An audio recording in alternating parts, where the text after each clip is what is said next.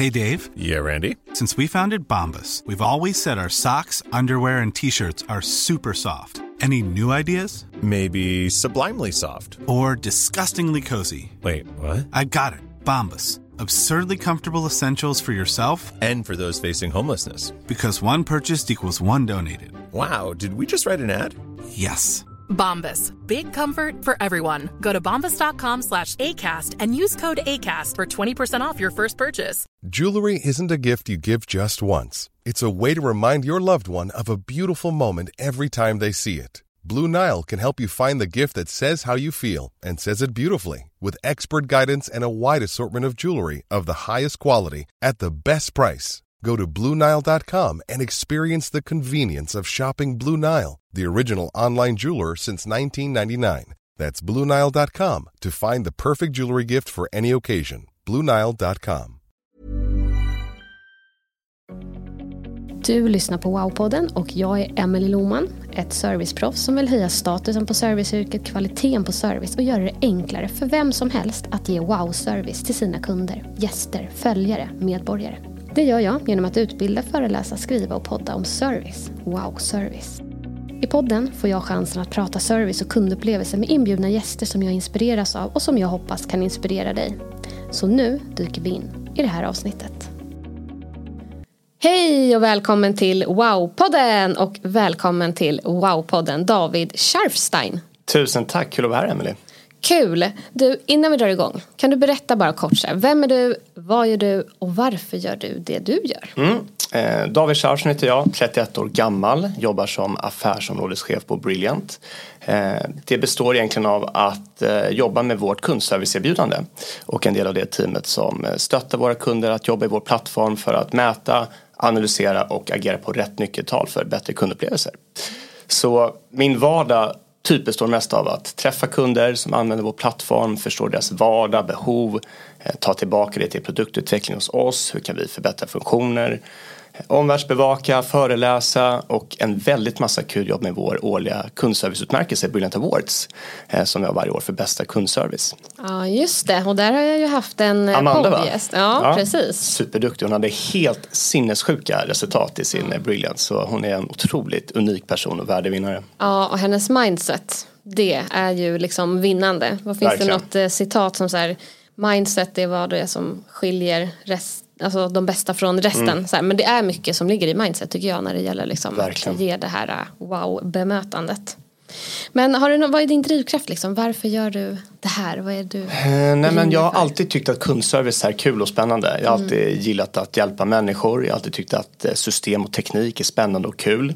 Eh, Jag är yngst i familjen av tre syskon så jag har alltid varit du vet, den här iPhone-stöttningen till mamma och pappa, farmor och morfar och sådär. Så det blev ganska naturligt att just hjälpa folk och eh, se att man gör en skillnad och när det kommer till teknik i stort, det är spännande. Så det har varit en väldigt bra bransch för mig att hamna i rätt naturligt. Verkligen och så här, ja, bra områden eh, som du gillar också. Ja.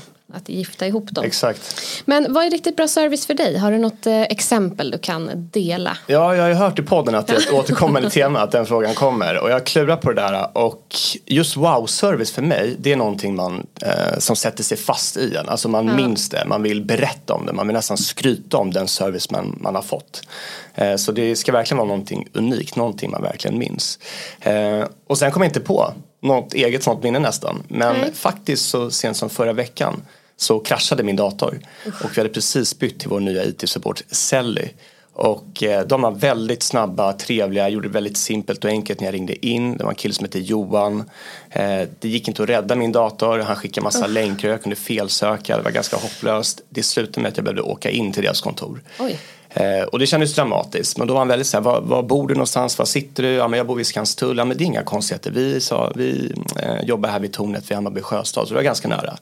Så då kom jag in dit, blev serverad kaffe. Han sa det här kommer ta en halvtimme men vi har ett Playstation där, sätt dig där och spela. What? Så det var liksom, och det är ju extraordinärt. Det är inte så att man blir, får den upplevelsen i varje situation man är Nej. i. Men det var någonting extra. Mhm. Eh, jag var ju liksom helt hjälplös och eh, var i deras armar. Men sättet de paketerade och gjorde ett koncept av sin service tycker jag var en av någonting jag minns och ville berätta om och skryta om att jag varit med om. Så det var, det var wow-service. Ja, och du kommer ihåg namnet också på medarbetaren? Johan min- glömmer jag aldrig. Ja, Det var ju förra veckan också. Men eh, de var Ja, otroligt precis. hjälpsamma. Härligt. Kan du berätta lite kort liksom, om din resa och Brilliants Ja, resa? Så vi absolut. börjar lite tillbaka i tiden. Ja, och eh, de går väldigt mycket hand i hand. Jag har ju typ hela mitt vuxna liv jobbat på Brilliant. Så eh, jag började som ung 19-åring och då eh, studerade jag först upp mina mattebetyg och så jobbade jag så två extra dagar i veckan på Brilliant som då hette Bright. Det. Och det var väldigt så basala uppgifter. Jag fick fylla på med papper i printen eller eh, sitta och uppdatera kundregistret i CRM-systemet. Så väldigt, väldigt basalt. Eh, Men sen var det en kollega på vår support vid den tiden som skulle upp på föräldraledighet. Och då fanns det en chans att få en vikarietjänst på just kundservice och supporten. Och det tyckte jag kändes spännande eh, och tänkte att det här måste jag ju bara testa. Eh, men det var också en viss press att jobba på kundservice. Brilliant har ju alltid haft som affärsidé att hjälpa just kundserviceorganisationer att förbättra sin kundupplevelse. En Och liten då press där med att Exakt. behöver du ge wow. Precis, då är det en ganska förväntan på att vi som leverantör ska kunna ha wow-service och extraordinära upplevelser när vi hjälper våra kunder i plattformarna. Så det var ändå lite press. Eh, Men det var kul. Det var ett ganska litet bolag sett i antal anställda vi var då. Vi var ungefär 10-15 stycken. Vi hade jättedrivna grundare och ägare som var väldigt operativa också och visionära. De var med ut hos kunder, de satt och hjälpte mig med komplexa supportärenden och medlyssnade. Så det var en otroligt eh, utvecklande och lärorik tid. Och jag, fick ju, jag blev hela tiden uppmuntrad av att få testa nya saker, gå in i nya roller, nya ansvar och vara i verkligen en fin och bra miljö. Så eh, en lång tid har varit på Brilliant men väldigt kul. Och eh, jag tror att eh, jag kanske är en av de här sista 10 till 15 dinosaurierna från den tiden jag började som är Mm. kvar idag. Eh, nu har vi vuxit till att vara 75 personer och har Oj, kunder wow. över hela världen. Så det har ju varit en tillväxtresa.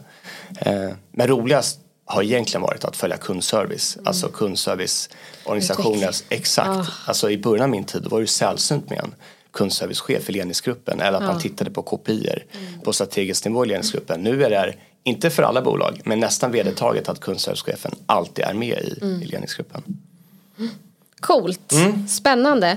Eh, jag vet ju att du pratar lite om att ni är liksom datanördar som samlar data. Mm. Men som också vill att det ska hända någonting med det man mäter. För det har man ju stött på många gånger. Att man mäter, men vad gör man sen då med det liksom resultat? Hur paketerar man det och vad kan man jobba, jobba vidare med? Men, men hur gör man det då och varför? Och finns det några fallgropar i det här? Ja men det är en väldigt, väldigt bra fråga och de kanske två vanliga scenarierna vi på Brilliant stöter på när vi träffar en ny ledningsgrupp eller kundservicechef det är precis som du säger. Antingen mäter man ingenting, man vet inte var man ska börja eller så mäter man för mycket. Det är liksom data overload. Du har för mycket information som du inte kan omvandla till insikter och vet vad du ska agera på. Det finns ingen bakomliggande strategi som stöttar ett arbetssätt som gör att det blir naturligt, motiverande och kul att framförallt jobba med kundfeedback eh, och kundinsikter. Så det är det vi verkligen vill åtgärda. Vi vill hjälpa organisationer att kunna förenkla datainsamlingen, att mycket snabbare, enklare mäta kundernas upplevelser direkt efter avslutad kontakt oavsett vilken kanal det är. Och framförallt omvandla och visualisera det resultatet direkt till faktiskt personen som ja, men ägde kunden, ägde samtalet eh, och faktiskt hjälpte den. Så visualisera kundinsikter i realtid direkt då blir det oftast väldigt motiverande. Det blir mer kul att jobba som mm. kundservicemedarbetare. Att kunna ja, men direkt få ett kvitto på den insatsen man gör och hur man hela tiden kan utveckla sig i kundmötet. Så vi vill ju att det ska Ska man jobba med kundinsikter, jobba med feedback, då måste man få ett arbetssätt som leder till att det blir ett självledarskap. Att det känns att jag vill ta ägarskap och ansvar i det. Och det är där också vi ser den största fallgropen. För att det är lätt att säga att ja, men nu ska vi börja mäta eh, och nu ska vi eh, se till att alla medarbetare kommer in i ett verktyg och börjar titta på sina resultat. Och absolut, det kommer ju trigga igång rätt beteenden hos vissa personer. Men det kommer alltid finnas en, en oro, rädsla hos några medarbetare som inte riktigt förstår varför och kanske känner sig kontrollerade och att de har piskan på sig. Och där är det jätteviktigt, tycker vi, att man har rätt organisering kring innan man börjar mäta. Varför gör vi det? Vad är syftet? Kommunicera rätt med sina medarbetare, skapa delaktighet. Hur ska vi coacha på det? Hur ska vi sätta måltal på det? Hur ofta vill våra medarbetare bli coachade mm. på det? Allt det där måste man sätta som en grund för en mätning kommer inte lösa någonting. Mm. Utan 20% handlar om att mäta, 80% är att agera för att bara liksom få en förflyttning och då gäller det verkligen att man har gjort den här strategin och strukturen innan man, man börjar med det. Så ledarskapet är jätte A och O i det. Mm. Eh, Jag vet ju också, ni gör ju jättemycket undersökningar, det är ju det ni mm. jobbar med. Men ni har gjort en benchmark med över 2,3 miljoner enkätsvar. Eh, kan du dela lite insikter från den? Vilka är det som liksom lyckas och varför och vilka har det tufft? Ja men det är så intressant. Vi är ofta nere i vår gruva i databasen och letar nya insikter och mm. förstår mönster i vår data. Och just benchmarken på 2,3 miljoner enkätsvar det består av de realtidsmätningar vi gör på kundservice då mm. och framförallt inkommande telefoni. Det är fortfarande den största kanalen ja. där man har mest flöden in. Eh, och där vi mäter och får mycket svar. Så det första man kan konstatera med de här insikterna är att eh, kunderna vill ju ge feedback. Det är en hög svarsfrekvens. Det är det. Man, är väldigt benägen på att man fortfarande vill ge företagen och kundservice eh, feedback hur man tyckte att upplevelsen var. Och det är också finessen med att man mäter i realtid. Då får man oftast mycket hög engagemang. Mm. Men eh, de här svaren då, de fördelar vi på olika branscher vi på mäter med. Just det.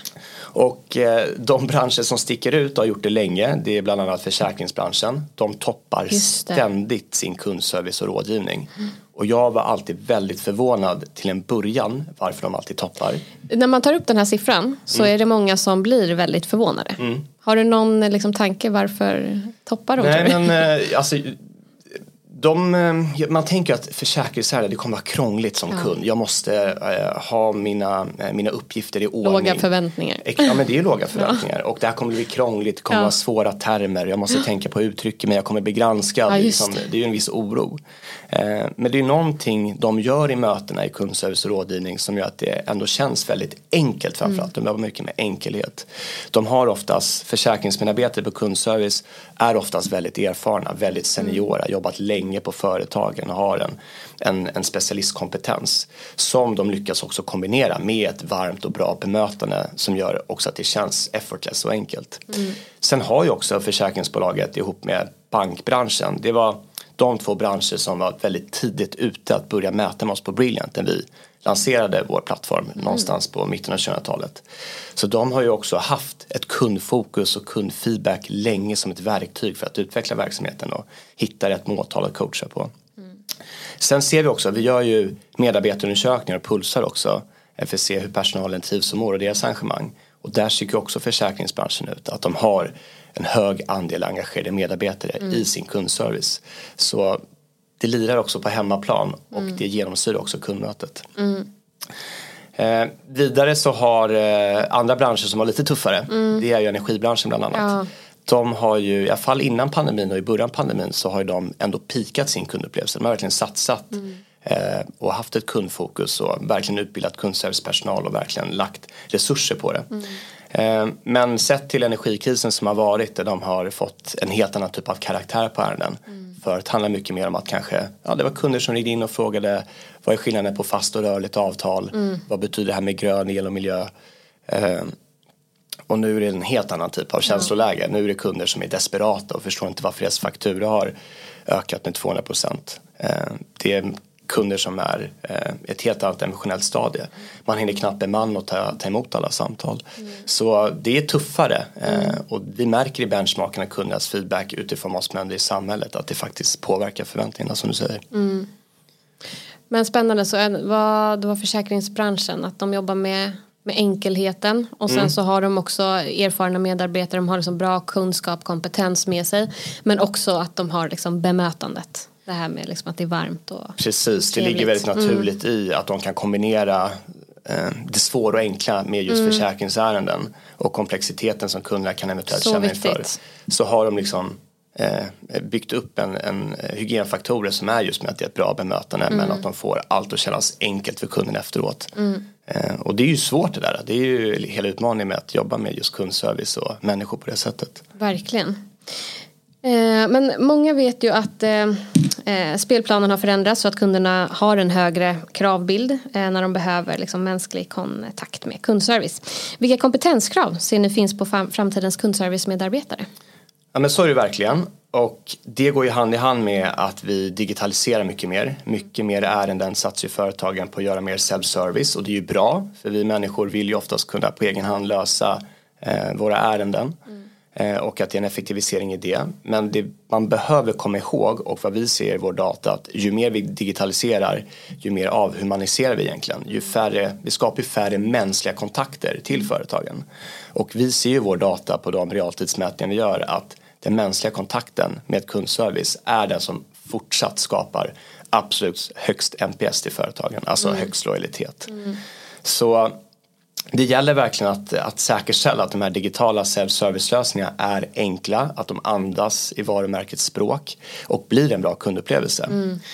För sen då, eh, när de här inte funkar hela vägen och man behöver ta kontakt med kundservice, ta den mänskliga kontakten, då måste man vara nästan inställd på att kunderna, de har försökt göra det själva, de har ett mycket lägre tålamod, en större frustration. Eh, vi har pratat om att vissa branscher har mycket mer oroliga kunder sett till mm. skakiga ekonomiska tider med räntehöjning, inflation och annat. Så det är mycket tuffare förutsättningar och ett annat känsloläge vi ser hos kunderna vilket då sätter betydligt större krav på kundservice och kundservicemedarbetarna. Och jag skulle säga att jag ser kanske fyra övergripande områden som mm. kommer vara kompetenskrav i framtiden och redan idag egentligen. Och det första är ju att ja, men, hygienfaktorer, alltid att kundservicepersonal behöver ha en karaktär och egenskaper att vara problemlösande personer, att mm. man är trevligt och ett bra bemötande. Nu gäller det att ha medarbetare som kan jobba mycket mer kund och individanpassat ja. där man har empati och förståelse på ett annat sätt, alltså mm. nästan på en terapeutisk nivå mm. eh, när man pratar med sina kunder. Och detta såklart i kombo med att man ska vara enkel och pedagogiskt och få det kännas krångelfritt för kunden. Ja. Eh, för det ser vi också en otroligt stark påverkan på, på NPS och kundupplevelsen att det känns mm. enkelt. Och det där är svårt, det där är att vara liksom mm. en social kameleont av att kunna gå in i de olika känslolägena och kunna prata på ett enkelt sätt.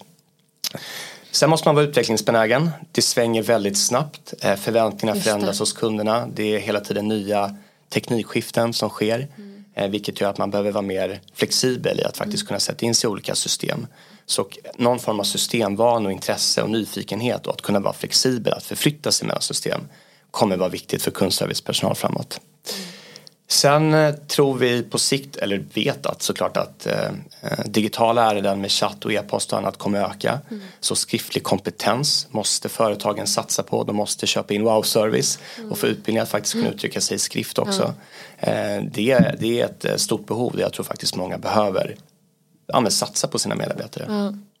Det där med skrift, det är ju, vi har ju länge kommunicerat mycket i skrift. Och det är liksom, ehm, ja, jag upplever ändå att det är fler och fler som säger okej, okay, skriften, vad gör vi med den? Så här, hur kan mm. vi bli effektiva i det? Mm. Ger vi den bästa servicen? Vi är liksom, man vet inte riktigt. Mm. Eh, så att, eh, spännande. Ja, och det hör ju ändå spaning. verkligen ihop med eh, det här med avhumanisera för den digitala kontakten även fast det är med en person mm. eh, måste ju bli mänsklig i sig mm. också. Och Precis. det gäller att hitta rätt finess att uttrycka sig mänskligt i skrift också mm. och där behövs det en viss kompetens för det. Verkligen, för att vara den här sociala kameleonten även i skrift, hur är man Precis. det och hur är man terapeuten? Och också att varumärket ska liksom lysa igenom. Precis. För man vill ju inte tappa känslan av varumärket i de här kommunikationerna så, eller dialogerna som sker hela tiden. Mm. Spännande. Eh, företag kommer ju att, ja, men det som vi har varit inne på, verkligen behöva satsa på medarbetarna. Både liksom i kompetens men också för att behålla dem. Och hur, hur lyckas man med det? Har du några konkreta exempel som du kan dela? Ja, jag är väl en ödmjuk expert i det som utgår från vår, från vår egen data som vi på Brilliant mäter. Ja. Så de insikter vi har från våra eh, Puls och stora organisationsövergripande medarbetarundersökningar där vi har smarta plattformar att jobba med det i så ser vi att det som påverkar medarbetarnas energi, engagemang, motivation oavsett om det är kundservice eller vilken annan yrkesroll som helst mm. så är det ledarskapet. Mm. Alltså skillnaden från att gå till att ha ett högt ledarskapsresultat och index eh, att vara en utmärkt ledare till bara vara en bra ledare har en jättestark påverkan på bara att vara engagerad som medarbetare i sin arbetsgrupp eller bara vara nöjd.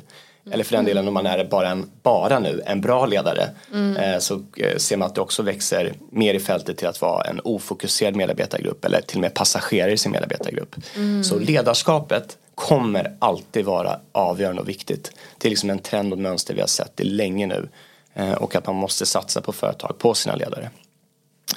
Och vidare när det kommer till lojaliteten som du frågar om, alltså mm. alltså att man behåller sina medarbetare. Precis. Man pratar mycket eh, kanske ett år efter pandemin om the big quit. Mm. Att många medarbetare runt om, det var framförallt en studie från USA där man sa upp sig och bytte arbetsplats. Mm. Man fick en distans till sin arbetsgivare när man jobbade mer ah, hemifrån och man tappade liksom kanske kemin ah. man hade med kollegor på arbetsplatsen. Så det var en stor rokad av att personalomsättningen eh, ökades på flera arbetsplatser och vi såg även det i Sverige. Mm. Och där ser vi att det som har en stark korrelation till att man får hög EMPS, det vill säga att man får hög intern lojalitet på att mm. man vill stanna kvar och kunna rekommendera andra bekanta till att jobba här. Det är förtroende för ledningsgruppen. Oj. Och där behöver man ha en ledningsgrupp som eh, kommunicerar, visar riktning, eh, jobbar med de här byggstenarna som är med värderingar, eh, bygger en kultur och vision och framförallt närvaro. Nu kanske inte alla ägare och grundare och vd kan sitta och medlyssna som gjorde med mig när jag jobbade på kundservice. Mm. Men det gäller att någonstans hitta sitt sätt som, som ledningsgruppsrepresentanter att faktiskt eh, jobba med dessa viktiga eh, byggstenar. Wow. För det är det som sätter ramarna och bygger meningsfullhet i nästan varje yrkesroll hos mm. företagen. Den var intressant. Även fast man liksom har ju sett alltså upplevt det mycket själv. Mm. Så. Men det, jag gillar ju också när man kan koppla det till någon typ av data ja. och undersökning och sådär. Precis. Så, tack för och, det. Nej, men det är ju viktigt och vi ser också ett stort värde i att när man mäter de värdeorden man har ja. i kundupplevelsen, är vi engagerade, upplevs vi som enkla och har det som en vision i vårt kund, kundmöteslöfte eller vad det kan vara, mm. service policy, mm.